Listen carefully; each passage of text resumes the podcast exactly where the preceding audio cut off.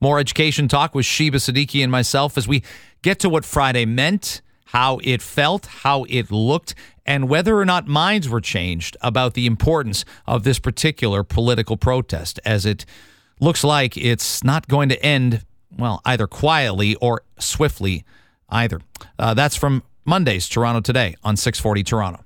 Uh, the message from CUPE Ontario yesterday protests continue Monday. They do. Don't think it'll be quite like uh, Friday was at Queen's Park, but you never know. Bill 28 undermines, this is from their tweet, Bill 28 undermines our most foundational rights and freedoms, um, which I guess is the right to withdraw labor services. I guess that's the most foundational right and freedom. If you know, if you can tell me what right and freedom CUPE's losing or has lost besides the right to strike, I I don't know what it is.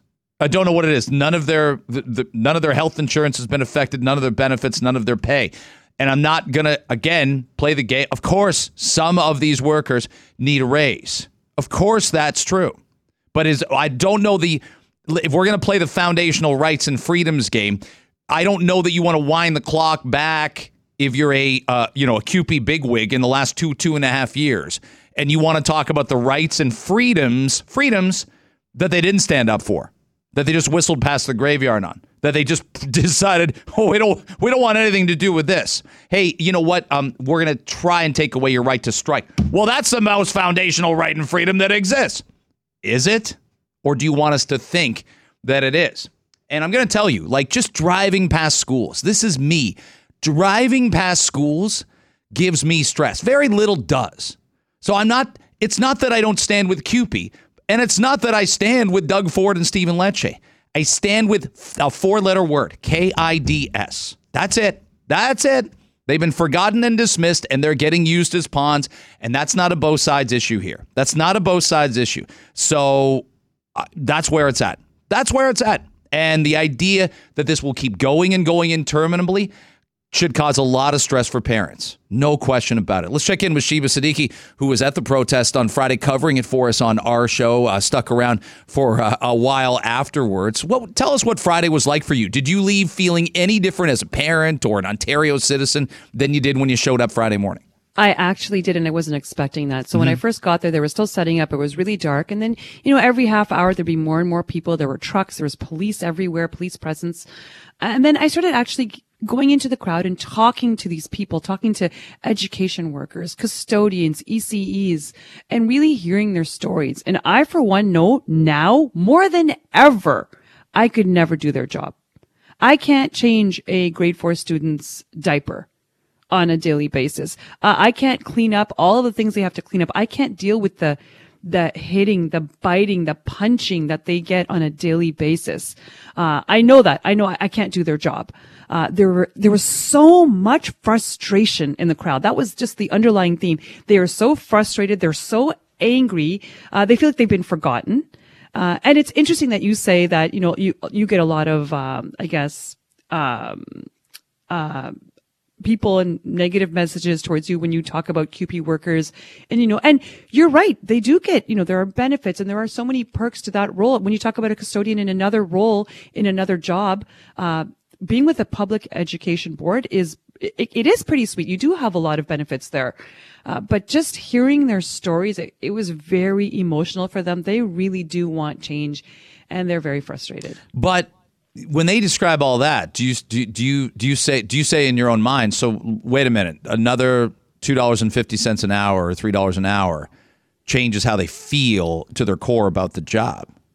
I think that they feel that they would be more valued. I do feel that they feel they're underpaid and they would be more. And you know, you say two dollars fifty cents an hour. What is that really? When you think about what, it doesn't seem like a lot, but it adds up. And for them, I think just feeling that value, feeling that somebody cares about them. Uh, and this was just a theme, like different groups mm-hmm. of people all across the lawn, all across Queens Park, around. Uh, some more vocal than others. Uh, they were just, yes, I do think it would make a difference to them. Give them something that they feel is fair. What that is, that's the, that's the key to the question. Now, I am tired, just like you. I'm tired of kids in this province being held hostage, uh, on, on, in both ways from both groups. Like, I'll, I'll, my kids are home today and it's mm-hmm. awful. I hate it. And I swore to myself this summer, we'd never have online learning again. We'd never have online learning, that they would get it together. They understand what they put these kids through. They know how far behind academically these kids are, but no, they don't care. I well, and that's that's what I'm saying. So they are explaining to uh, to you, to you about their job, and their job isn't an easy job. But you know what? You, you know who we can't have walk off the job? PSWs in long term care. You know who we can't have walk off the job because because it's illegal for them to do that. It's illegal for nurses to strike. It's illegal for the police uh, to strike. Why though, Greg?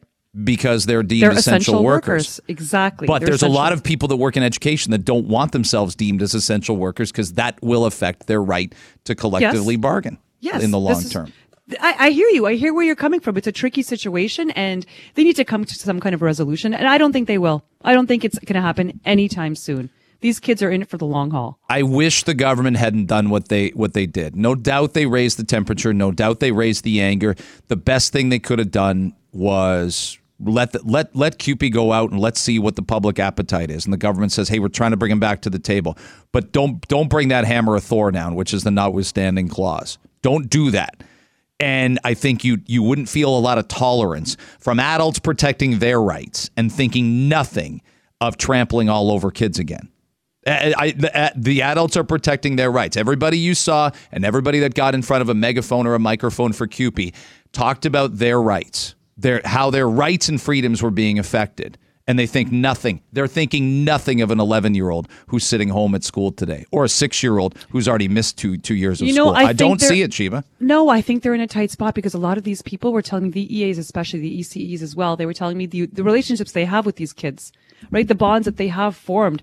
They've, some of them have been together for years, especially if you're on the, on the spectrum. You often stay with that child uh, Right. through the next year. So they have developed these relationships, these friendships. They understand these children in a way that sometimes even their parents don't.